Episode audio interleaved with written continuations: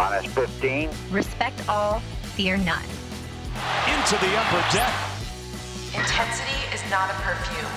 Oh my goodness. Five, four, three, two, one. Welcome into the MASN All Access podcast brought to you by Toyota. For legendary safety and reliability, choose Toyota and let's go places. Welcome into our MASN Web studio. Bobby Blanco, Amy Jennings coming at you live on the MASN Nationals Facebook page and YouTube channel. Hopefully, you're tuning in, commenting along, making yourself a part of our conversation throughout this afternoon, or you're checking us out after the fact on Apple Podcasts, Spotify, Google Podcasts, SoundCloud, wherever you get podcasts. you should be subscribed to the MASN All Access podcast. Amy, how's your week been?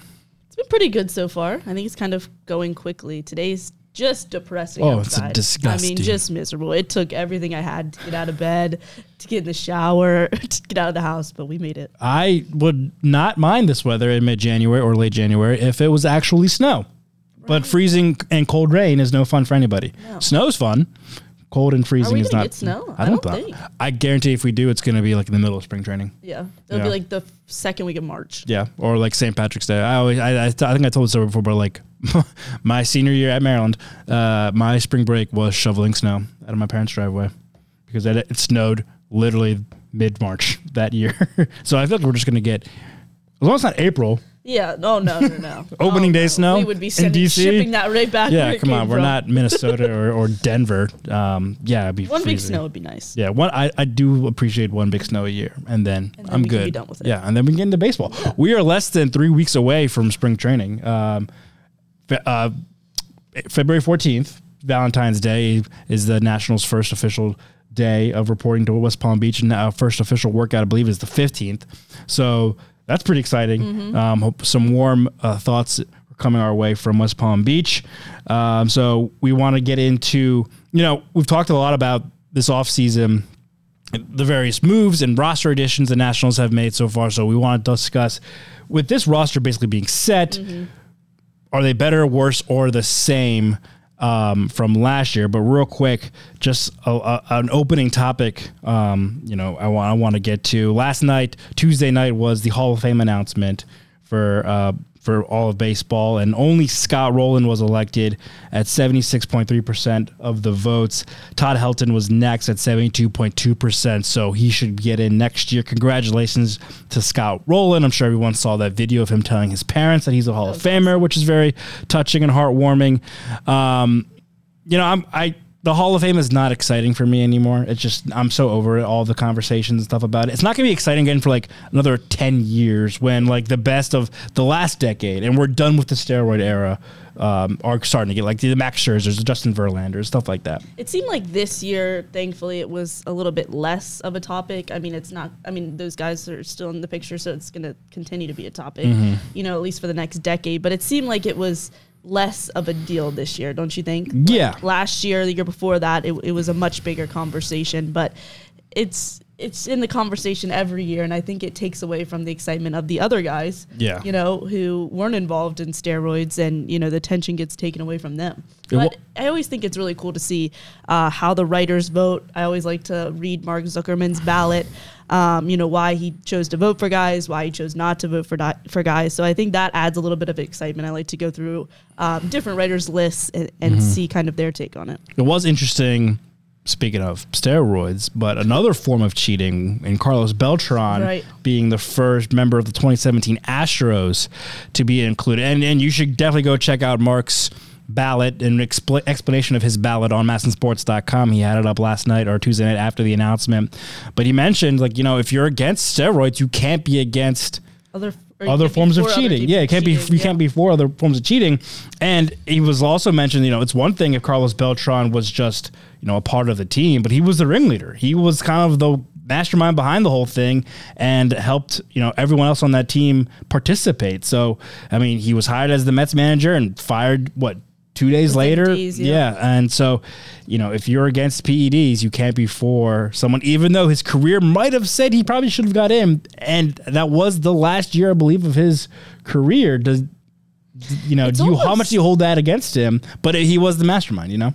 and it's almost worse. Like, yeah, PEDs Yeah. are cheating, but like you're just cheating yourself. You know, like Yeah. you're doing it for your own personal gain.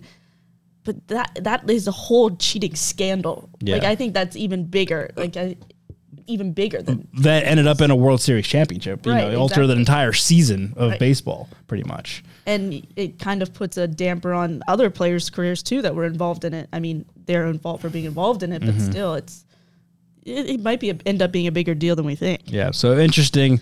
But again, don't want to talk too much about the baseball ballot, the, the overall Yeah. ballot, because Mark did have an interesting uh, article this morning. You know, he posed the question who would you, if the Nationals were starting a hall, you know, they have the Ring of Honor, which Jayson Werth and Frank Robinson are part of. They, of course, retired Ryan Zimmerman's number this past summer, uh, the first in club history. Um, but, you know, other teams, like you think of the Yankees, I believe the Red Sox, um, I think even in Baltimore, Camden Yards, you know, other teams have Hall of Fames where they honor not you know certain players get their numbers retired, but they honor other players who contributed to the organization, the city. The the so you know Mark posed a question: Who if the Nationals started a Hall of Fame, who would be in there? You know, obviously those three names come off the top of your list, come, come are probably the top of the list, right? The first one's in, but who else are you adding to a to a Hall of Fame class? I mean, I think you, I th- would put Ian Desmond in there, Mm-hmm. um, and then I think there's like a whole list of names just because the Nationals' history is not as deep as some of these other teams. Right. But like the name, you have to go to the 2019 team, and then it, are you putting in guys like Howie Kendrick Mm-hmm. because they don't get to the World Series, they don't win a World Series with Howie Kendrick. Uh, so how much value do do you put in players like that that were there for one, two seasons but contributing to winning a World Series? I put my list out on Twitter at Bobby underscore Blanco. Amy's at Amy Maybe James we should do a whole podcast on this, Bobby. We could do that. We could. do that. I mean, we only have a couple more podcasts to do before spring training starts, so we we're running out of Kinda fun. topics. Okay, but just all right. So should I not say mine No, then? go ahead, go ahead, say it. Okay, well, It's then, all right, then I'll run through We it, but can I, get- I won't go we through my can get reasoning. deeper. Yeah, I won't go through. I won't go through my exact reasoning. Uh, but this is on, on my Twitter. So the obvious ones I said, like I just said, the ones that are already like you know you, you see their names at National Park, and I'm not including the expos. Right, so no expos yet. Right. um, that's a whole different conversation. Maybe that could be a part of that podcast too. Um, so the obvious ones are Ryan Zimmerman, Frank Robinson, team's first manager, uh, Jayson Werth. Even though I have issue with him name his name being on the stadium side, I, I would include him in the Hall of Fame. I don't know why that's different to me in my mind, but it is. Wait, you don't think? He, wait. I, I had an issue with them putting his name in the Ring of Honor. okay. I was like, I don't. Okay, we Uh, can go through yeah, that, yeah, yeah, yeah. but I would put him in the Hall of Fame. Okay. Yeah. Yeah. and I don't know. Again, I don't know why those differ in my Well, mind, because but they the Hall do. of Fame's a much deeper list of players. You know. yeah, But sure. So it's just a him smaller and- criteria yeah, than the Ring of Honor. right. Okay. When you only have two names up there, that makes it a much yeah, bigger deal. Yeah, and and we also mentioned like the the Washington D.C. Sports Hall of Fame is at Nationals Park, so this is completely separate. That includes full teams. That includes of all sports. Mm-hmm. This is strictly Nationals baseball. The 2019 team you have to include Right. there. Obviously, everyone on that roster, all the coaches. Um, eventually. I mean, I don't know. I don't know if they're in right now because they're in their current positions. But eventually, you know, once the Lerners, if and when they sell Mm-hmm. the team, the Lerners have to be in there. Mike Rizzo has to be in there, and then eventually Dave Martinez has to be in there too. I'm also adding former managers and coaches Davey Johnson, Dusty Baker, and then Bob Henley and Randy Knorr because of how long they've been a part of the organization and how much they've contributed to the. org- I mean, I, I think that's so that's not like I think Bob Henley and Randy Knorr are perfect examples. They're not Ring of Honor worthy, but they're Hall of Fame worthy. I mean, Bob Henley has been with the team since its inception, and he's still currently in. I mean that longevity with one team, I think, gives you um, Hall of Fame honors, and plus he was part of the coaching staff that won a World Series. Um, of the current players, I'm adding Stephen Strasburg and Sean Doolittle. Stephen Strasburg, you know, obviously before the these past couple of years because of his long term success with the team and you know being a number one overall pick and being a World Series MVP. And Sean Doolittle, you know, it's kind of similarly early success in his short time. He's one of the most accomplished relievers in his club's history, but also all the stuff he did off the field as well. So I think that uh, earns him attention as a, as a Hall of Fame member. And the other former players, you mentioned Ian Desmond, uh, Gio Gonzalez, Max Scherzer, of course, Geo. Yep.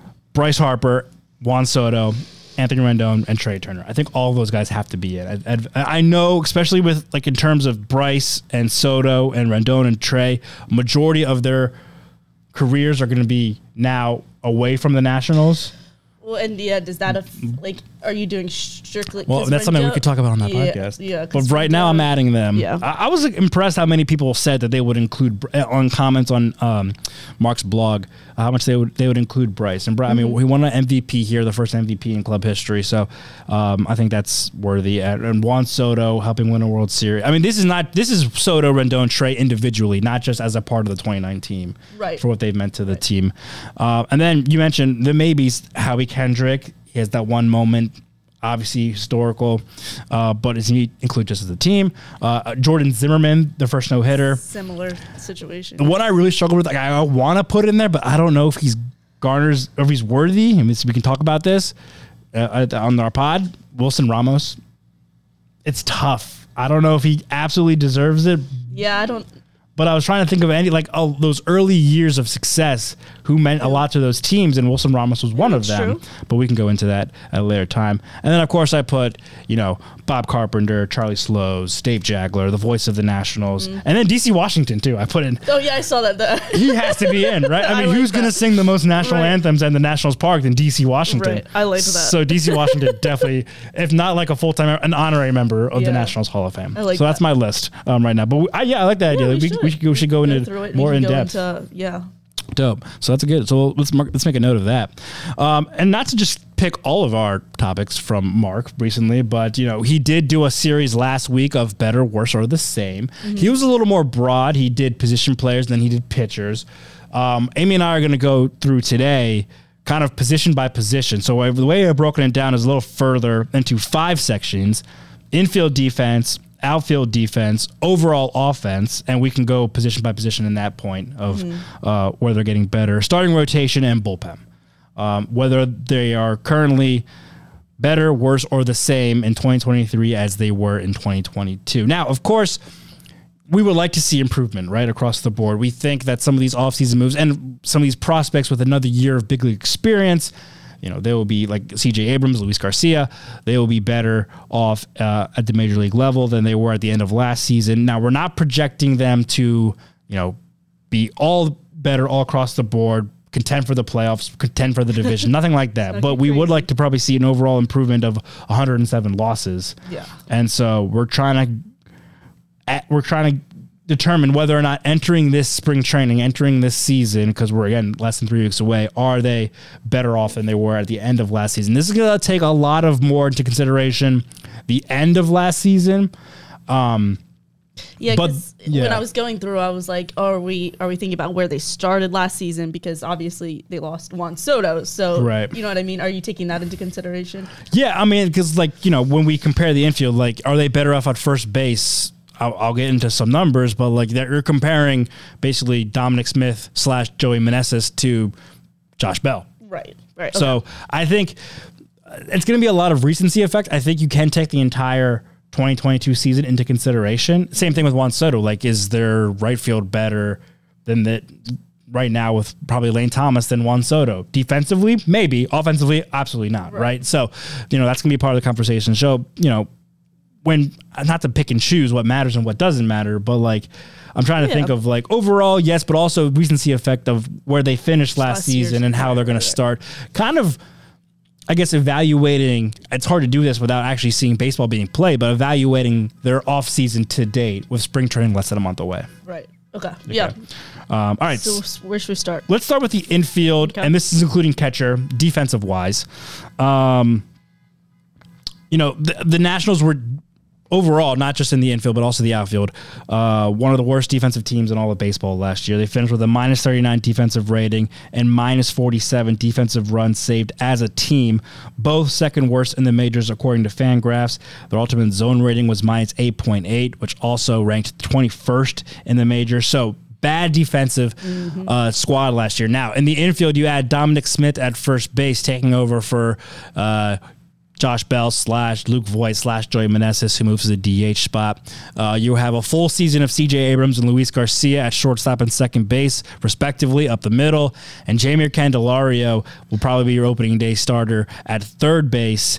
A lot of question marks at third base, but starting at first, do we think the Nationals are better off, worse, or the same defensively at first? Where they ended last season, I think they're better off now with Dominic Smith at first base. Now, when you factor in Josh Bell into that equation, that's a different conversation because obviously, you know, Josh Bell, this is a downgrade from that. But where they finished the season, Luke Voit, especially defensively at first base, then we know Joey Meneses took over. But Dominic Smith, two outs above average. He's a good first baseman, much better first base than any other position. We expect him to play first base. They pretty much said that uh, as their everyday first baseman. I think defensively, it's an upgrade. I think so. Looking at the numbers, I, I agree. It's a slight upgrade. I think um, when you're looking at Josh Bell's numbers, he posted one defensive run saved over 103 games. Um, and then obviously when he left, it took a huge drop off. Joey Meneses had minus four at first base last year. Dominic Smith at first base over the last five seasons of his career. Now I'm taking out his rookie year where he actually played a lot of innings um, at first, but he had a minus five defensive run saved in his rookie year. But over the last five seasons, he's been in the positive, a net of two defensive run saved. So by the numbers, I think that is an upgrade because I mean, Joey Meneses and Luke Voit were also true first basemen, but Dominic Smith has been an everyday first baseman before um, on a good team with the Mets. Of course, you know Pete Alonso kind of edged him out right there because you're not going to bench Pete, Pete Alonso or move him to the DH spot, which wasn't an option for a long time. So compared to Josh Bell, I'm going to say it's probably closer to the same but com- Dominic Smith is better than Joey Meneses and Luke Voit were at first base. So I think overall it's going to be similar. But if you're looking at just the end of the season, it's going to be an improvement. Yeah, I, I would much rather see Dominic Smith at first base every day than I would definitely over Luke Voit, but over Joey Meneses as well. And I, offense, of course, factors into that. We're just doing defense right now, but of course, when you, you look at offense, that's going to factor into whether they're better or worse at that position. But I would say a slight upgrade. Yeah, and if you, and if you want to jump ahead and, and include offense right now, I would think you, you know you could probably get similar productions in terms of maybe not average and you know slugging and stuff like that, but like home runs and maybe RBIs, maybe runs scored between Dominic Smith and Joey Meneses compared to Josh Bell last year. Josh Bell, I believe, finished his Nationals time last year with less than 20 homers. So you would hope that combined between those two guys, you would get closer to 20 plus homers between those two. So maybe you're getting the same production, hopefully a little bit better between two guys versus Josh Bell. Uh, but also you're hopefully you're getting better because Luke Voit didn't do too much for you offensively either at the end of the season, even after he moved to DH. So you're hoping that Joey Meneses tear continues his improvement over DH slash backup first baseman, and Dominic Smith kind of goes back to a form he used to have early in his career. Right, exactly. And then moving over to the middle infield, these are two guys that they didn't add to the team, but two guys that kind of moving Luis Garcia over to second base to start the season, um, compared to having Cesar Hernandez be your starting second baseman opening day last year, and then getting CJ Abrams in at shortstop is going to be a huge. Um, defensive improvement. Um, we know Luis Garcia was not great at shortstop, a minus 17 defensive run sta- saved, minus 13 outs above average in his 59 games at shortstop, compared to three defensive runs saved and one out above average uh, once he moved over to second base full time.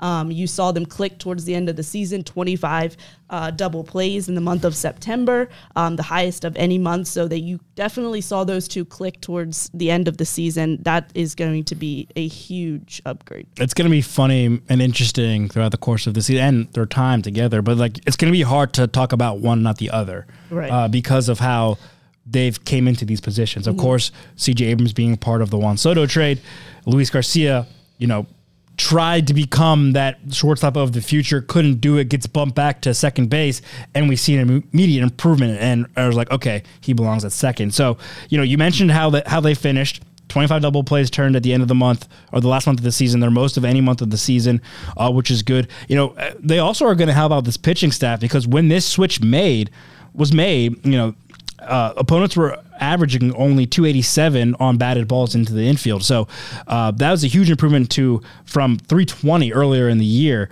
So they are, you know, CJ Abrams is a much better uh, shortstop. Luis Garcia is a much better second baseman. Now, I don't believe CJ Abrams' overall numbers at short defensively, his metrics weren't outstanding great, in that yeah. short amount of time, but he can, I believe, become at least a replacement, above replacement player type of shortstop at defense, especially defense, if not at sometimes elite. Right. I mean, we talked about when the Nationals called him up, how maybe in most other organizations, he probably wouldn't have made the major league team by the end of last season. Um, not that the Nationals rushed him, but it, Right. you know, it didn't make sense to hold him back. Why not be able to we'll move him up. Luis Garcia can move over to second, and you see the result. So you saw the growth just in the short time that he was with the Nationals last year, and I think that that's going to improve, and he's going to improve as at the plate as well. Um, you're going to see, you're going to hope to get more power out of Luis Garcia that than you've gotten this year, and CJ Abrams will hopefully make strides at the plate because he didn't have great offensive numbers either, but you saw the growth. Um, So that factors into it as well. So I think up the middle, we both agree that it's going to be better. Better. and not just better, but I think significantly better. Um, we saw it trending that way toward the end of the season. No reason to expect anything different. That they're going to keep moving in that direction. Uh, once we hit spring training and the season starts this year. All right, before we get to third base, let's go to the backstop real quick. Uh, Keibert Ruiz showed great improvement last year behind the plate, especially with his arm. You know, there's a lot of question marks coming out of spring training 2022 whether or not he could throw runners out and keep runners on first. And you know, I think he was second in the league in uh, caught stealing, um, throwing runners out, and especially he, you know, he developed that rapport with Josh Bell early in the season, of picking off guys at first base too. So I think Keibert Ruiz made huge strides behind the plate. It's more of a question mark of his offense, uh, but I th- I would expect him to continue in that direction, that trajectory behind the plate, uh, playing defensively. The question will be also his backup. You know, Ken Riley at Riley Adams was not as good defensively. Uh, he's a much bigger target. He's much slower out of his jump. Um, the arm strength is there, but he did not throw a lot of runners out. I would expect the Nationals, and I do this every year, but them to bring in a veteran backstop into spring training on a minor league deal. Help these guys, maybe make the team as the backup. Maybe you can send Riley Adams down to AAA to start the season. Riley Adams also has been taking reps at first base, could be a backup first baseman, but I think you're going to look at a slightly better improvement behind the plate only because I basically Keibert Ruiz. I, I believe he's just going to be get increasingly get better. Yeah, if you're looking at just Keibert Ruiz, I think he's going to continue to make strides this year. You saw it last year. Um, I think that ha- definitely has, he has the potential to be better in 2023. I think the big question mark is the backup is Riley Adams. We know he didn't last on the Nationals all of last year. Played get spent time at, at in AAA. Tested him out in first base, the outfield. So I think that's a big question mark. You have Tres Barrera, Israel Pineda. Um, I think it's going to be a matter of what those guys do, both behind the plate and offensively. We know Riley Adams struggles to hit as well. So I think it's going to be those backup questions. That's the big question mark on whether they can improve at the catcher position. Mentioned Tres Barrera. Remember, he signed a minor league deal with the Cardinals last week, and he had a nice post saying thanking the Nationals organization and the community. Mm-hmm. So yeah, it's going to be a big drop off of K-Bear, Riley, and then like Israel Pineda. Fill in? Yeah, Yep. and I think that's why you need to bring in Yep. some kind of veteran. Even if he doesn't make the team, you need someone in camp to help these guys. Henry Blanco can only do uh, so much as a as a backup coach, uh, backstop coach. Now the big question mark in the infield for me is definitely third base.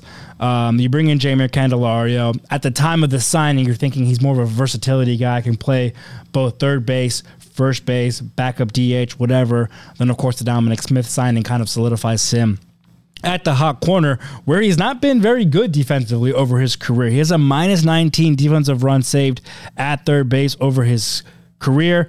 That's inflated by a minus 8 in 2017 and a minus 11 in 2018. Even if you take those away, he's still at a net 0 mm-hmm. at third base. So he's you're bringing him for switch hitting ability and versatility across the infield. I don't know if you're necessarily bringing him in to be that strong defensive player at third base, but behind him, I mean, it's just even more question marks. You know, can Carter Kieboom rebound from his injury? Will he get be able to play def, uh, strong defense? He has a career minus four at the hot corner, uh, defensive run saved. So I, I think third base is a huge question mark, and you know it really makes you miss a type of player like an Anthony Rendon, who you knew was going to give you plus defense every single time out. Yeah, the the defensive numbers for Jeimer Candelario at third are a little bit shaky, uh, but let's not forget who was playing there before and Maikel Franco, who had a minus 10 defensive run saved at third base. And then offensively, just put up a 597 OPS. So I know, you know, you're hoping Jeimer Candelario can bounce back,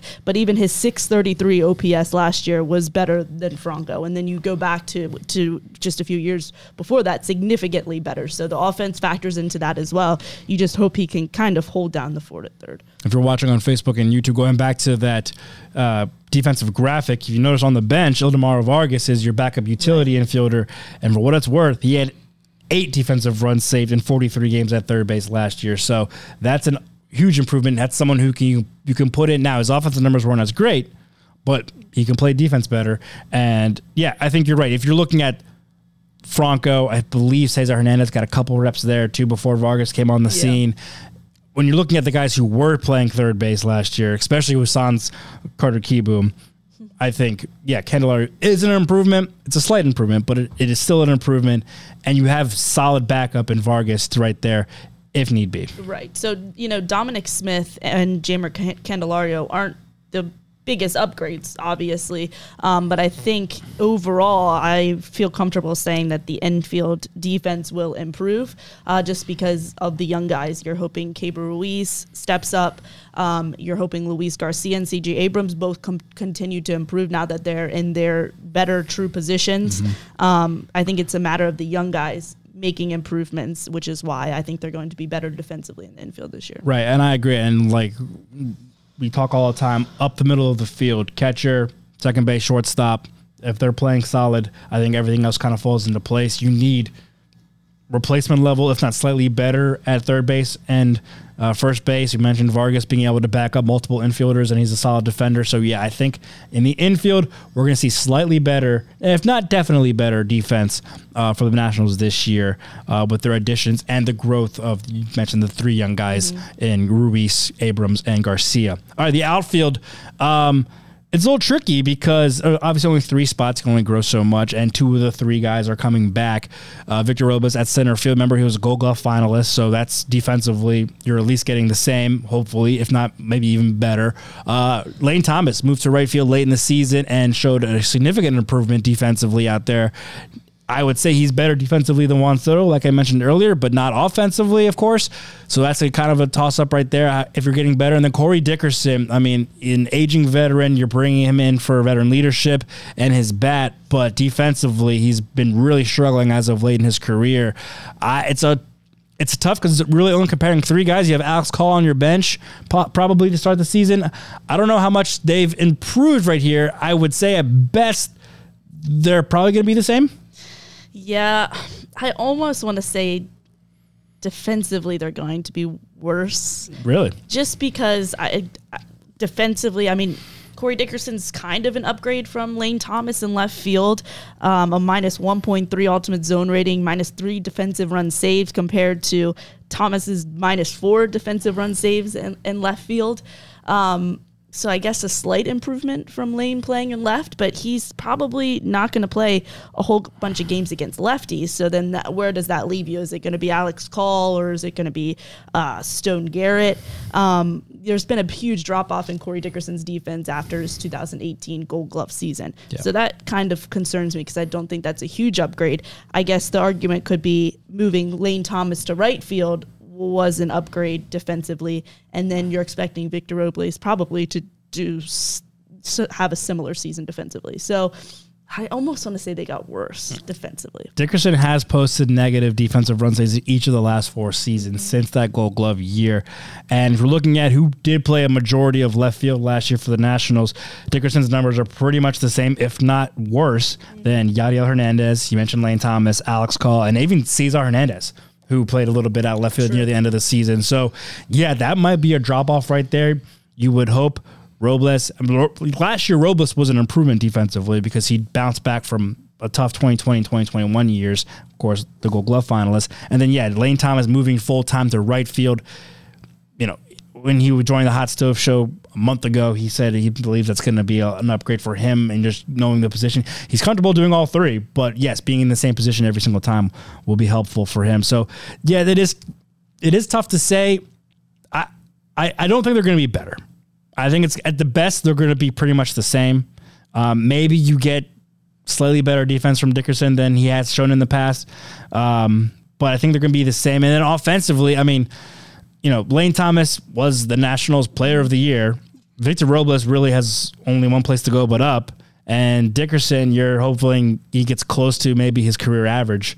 Um, and none of that really compares to, you know, the All Star season that Juan Soto was having last year, and then you know pretty much the limited to no production they had, especially when Joey Meneses moved full time to first base or DH. You're not counting his offensive production when he was playing in the outfield. So yeah, I think they can really only go up offensively, um, because Juan Soto's no longer here, Right. I and they were bad. right. You look at Corey Dickerson's numbers, definitely not really an upgrade offensively, but still a 698 OPS last year would have still been fourth among players that were on the Nationals by the end of the season. So maybe you're kind of getting the same where you left last season. Yeah. You're probably getting the same offensive production, maybe you could say, out of the outfield. But then when you look back even further, think about how they started with Juan Soto in the outfield, uh, and that makes a big difference. Yeah. Um, and then moving over to overall offense, I know we touched a little bit offensively there, but to talking, I guess this is could be mostly DH, doesn't get a hitter.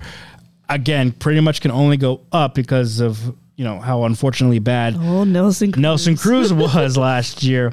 472 OPS, um, well below his career marks in 111 plate appearances as a designated hitter. Joey Meneses, it's a question mark, right? It's the lingering question. Can he sustain his success last year into this year? He's going to play for the Mexican national team in the World Baseball Classic. How much does that set him back from his, you know, regular spring training work and the start of the season?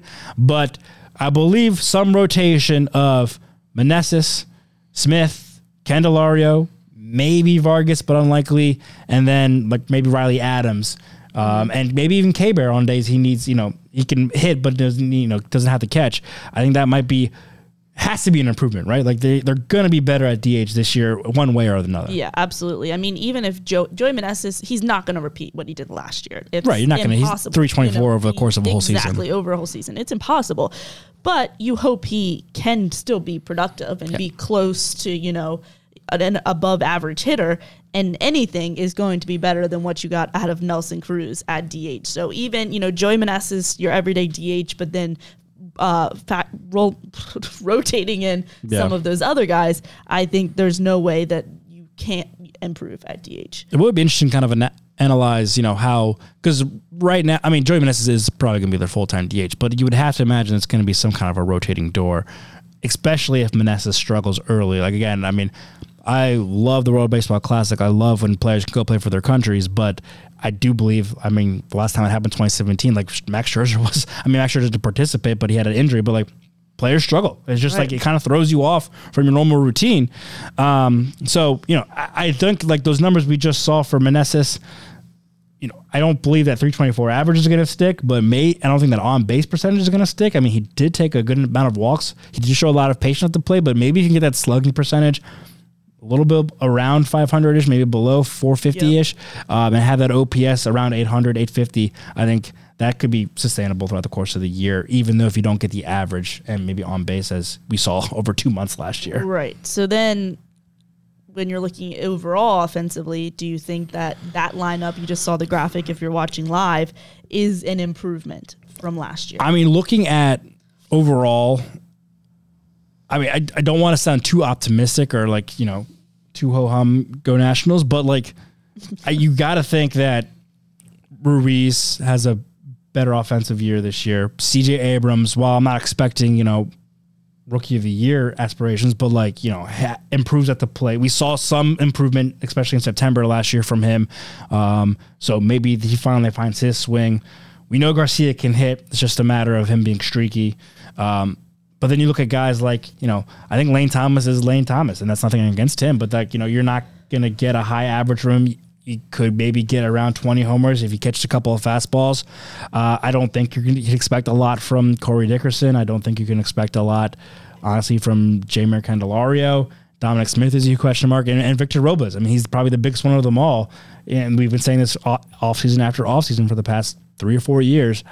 I just don't think it's realistic. So I think overall, I would say now again they were also one of the worst offenses, especially in power numbers last year. oh, yeah. I would hope it's so hard to compare because right, you know, you take Juan Soto and Josh Bell, but mostly Juan Soto off this lineup. It's like there's no way they can be better, right, than mm-hmm. majority they were last year. Yeah, if, if you're looking at the opening day lineup, Yeah. there's this is a huge drop off, obviously. But if you're looking at the lineup the last week of the season, I think it Or comes even month. even month of the season. I think it comes down to whether these young guys will make strides this year and be better, which I think each one of them are. I think CJ Abrams is going to hit better. I think Luis Garcia is going to hit better, and I think Gabriel Ruiz is going to hit better.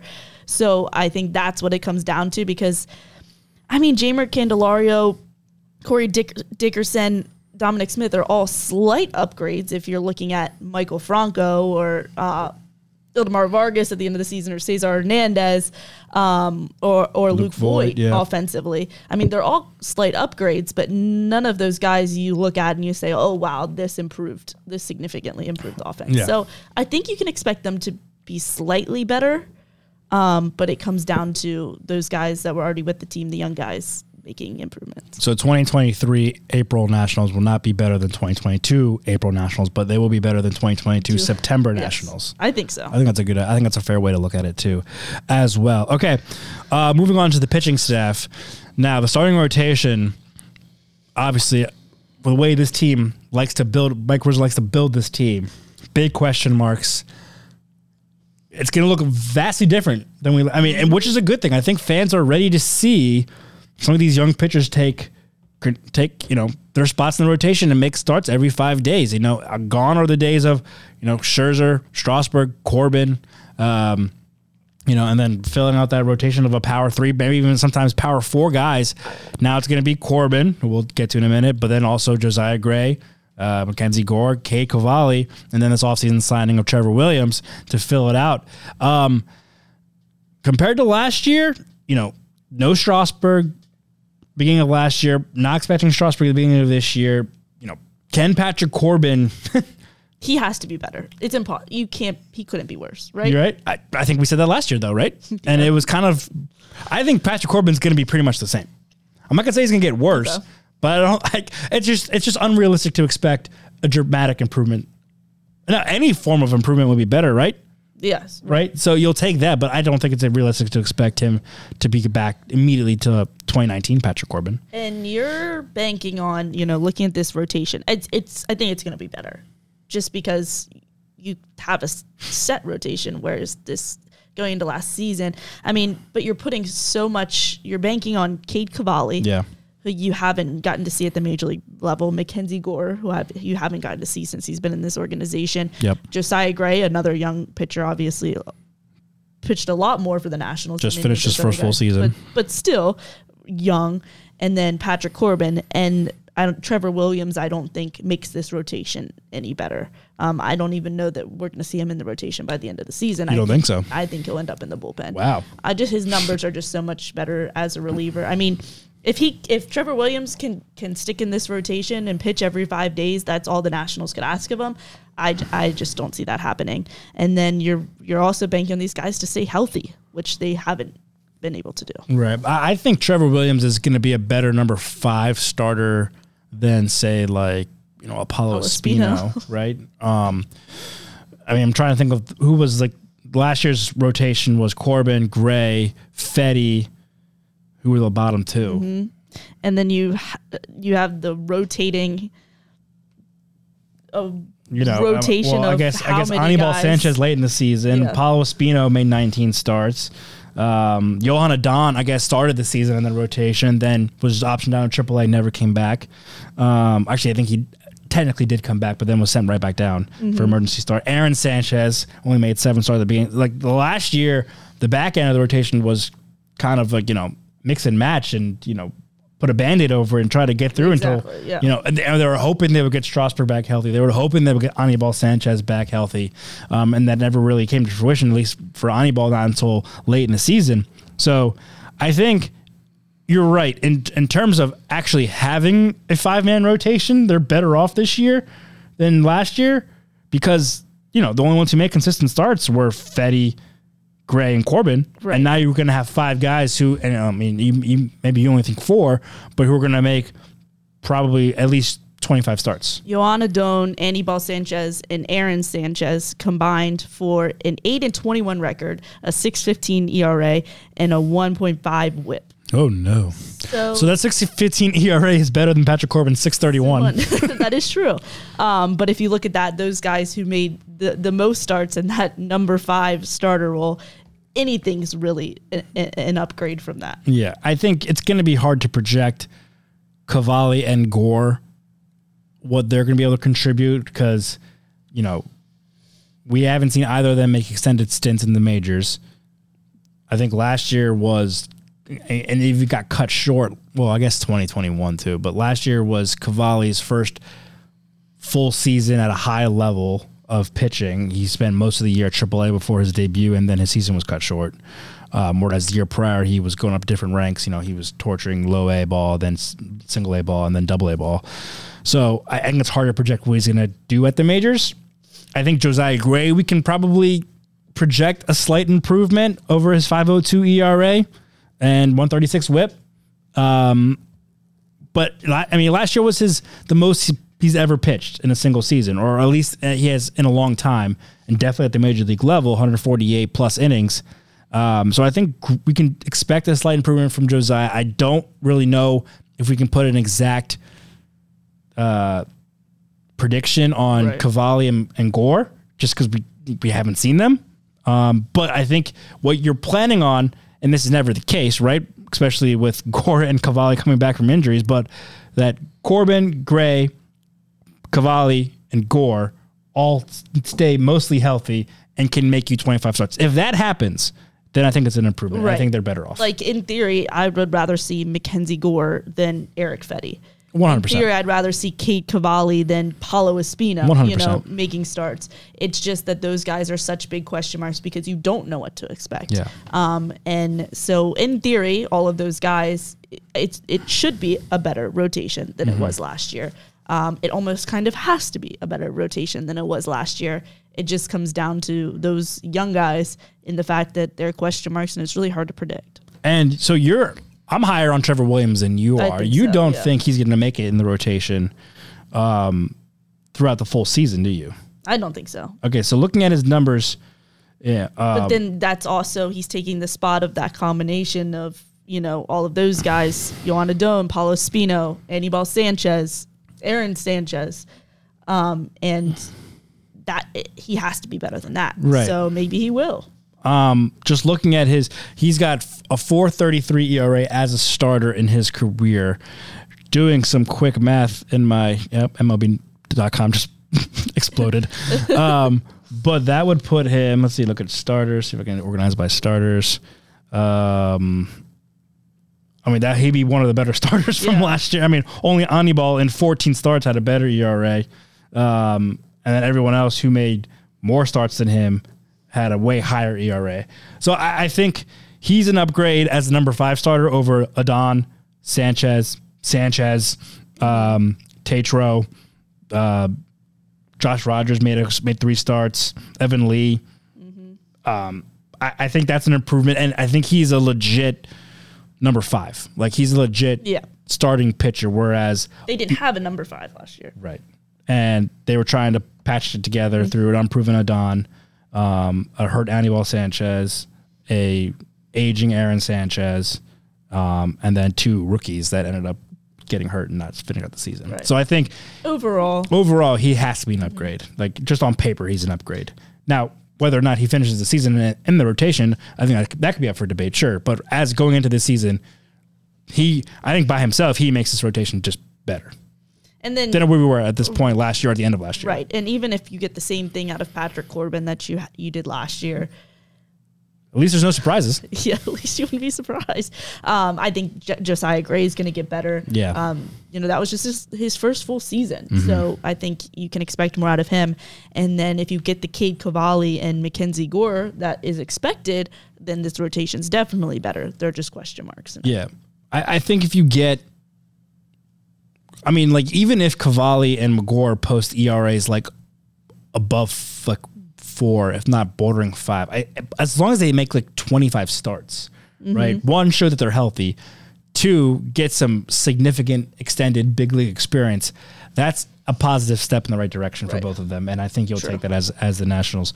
Um, real quick, I know that uh, Baseball Reference sometimes puts up like their projections for their season. Mm-hmm. Um, but I'm not seeing it right now, so we don't have to worry about that right now. Um, but overall, I think the rotation is Better. better than last year. I think so too. Um, the bullpen, which was surprisingly the bright spot in 2022, will they be better, worse, or the same? I, I'm gonna say the same or worse, Ooh, only because I think you got more out of some of these guys than you can expect to get in 2023. I don't think that you know they're worse because they lost any big arms. I just think they're worse because I think some of those guys that they relied upon quite a bit aren't going to duplicate their seasons. Yeah, I think that's fair. I mean, I think I think you can expect the same from Kyle Finnegan. So I was going to say Like kind Carl Edwards Jr.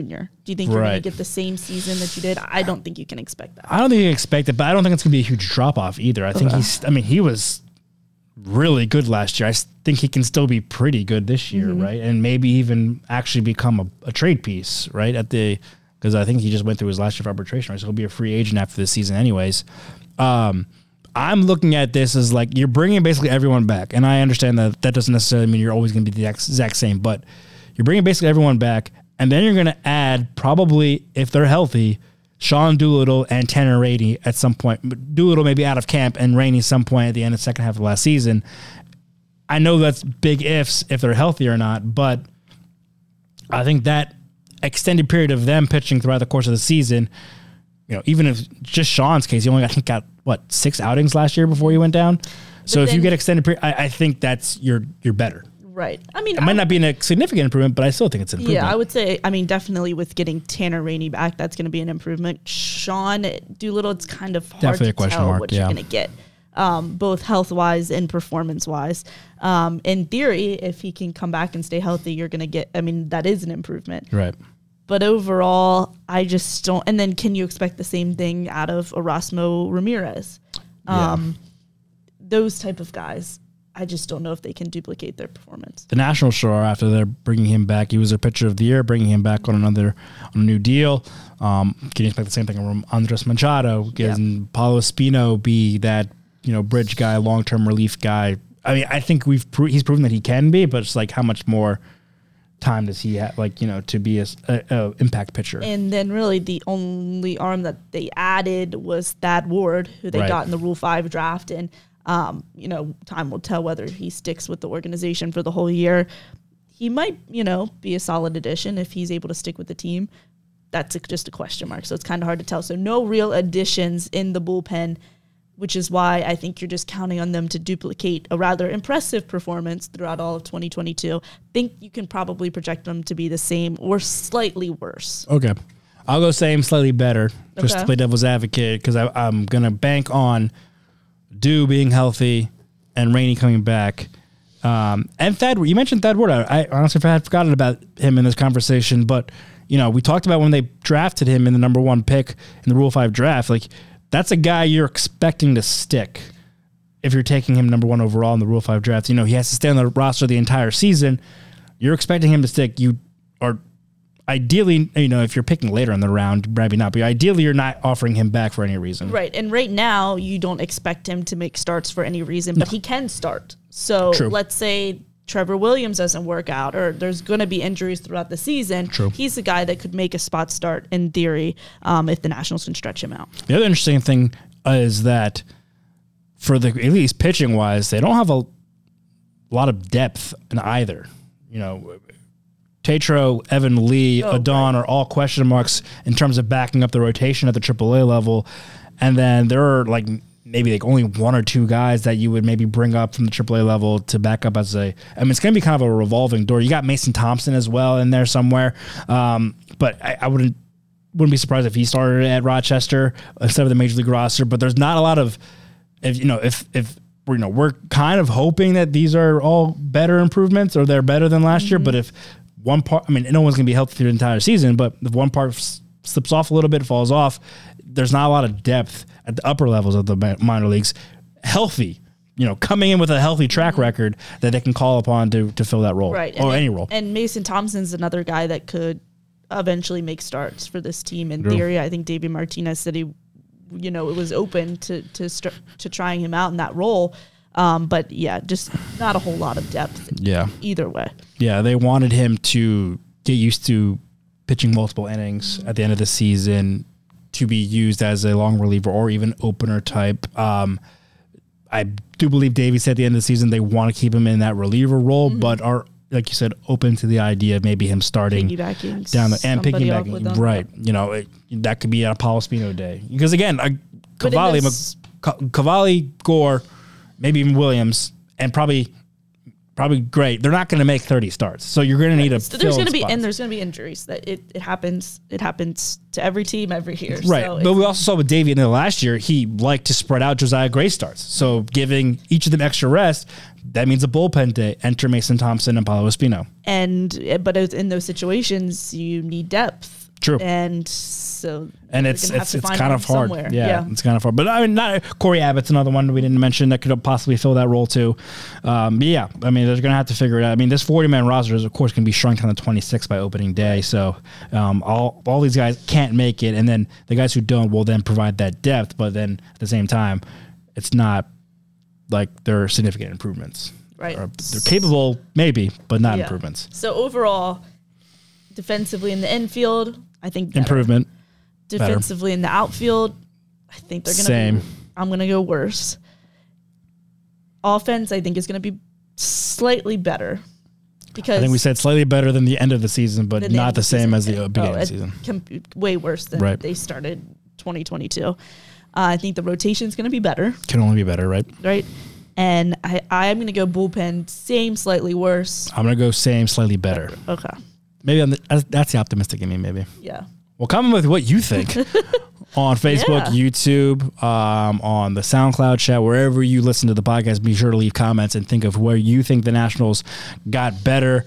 Maybe got worse, hopefully not, or maybe it just stayed the same over this offseason. Again, less than a month away from the start of spring training. West Palm Beach, here we come. Mark Zuckerman will be down there, of course, throughout the course of the month. I'll go down for a, a week covering for him. A lot of minor league stuff from their camp coming out as well. So exciting time. The weather hopefully will warm up soon because it's freezing today.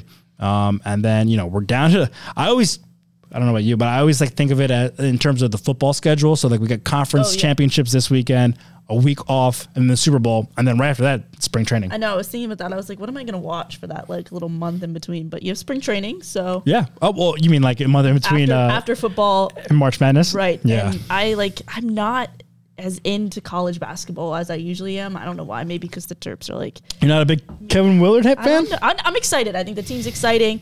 I watch them, but I'm just not as into it in, into it as I maybe Maryland, but um, college basketball as a whole. So maybe that's I'll, I'll amp it up for when football's over when I'm waiting for baseball. You gotta follow the Caps. Yeah. Ovi's chasing the great one. Follow him. He scored last night. There we go. You gotta follow him. So yeah, no, it's exciting. Less than three weeks away. Getting Can't close. wait. Um, be sure to follow along the MASN All Access podcast and the, Ma- the Hot Stove Show for the next couple of weeks as we lead up to pitchers and catchers reporting to West Palm Beach.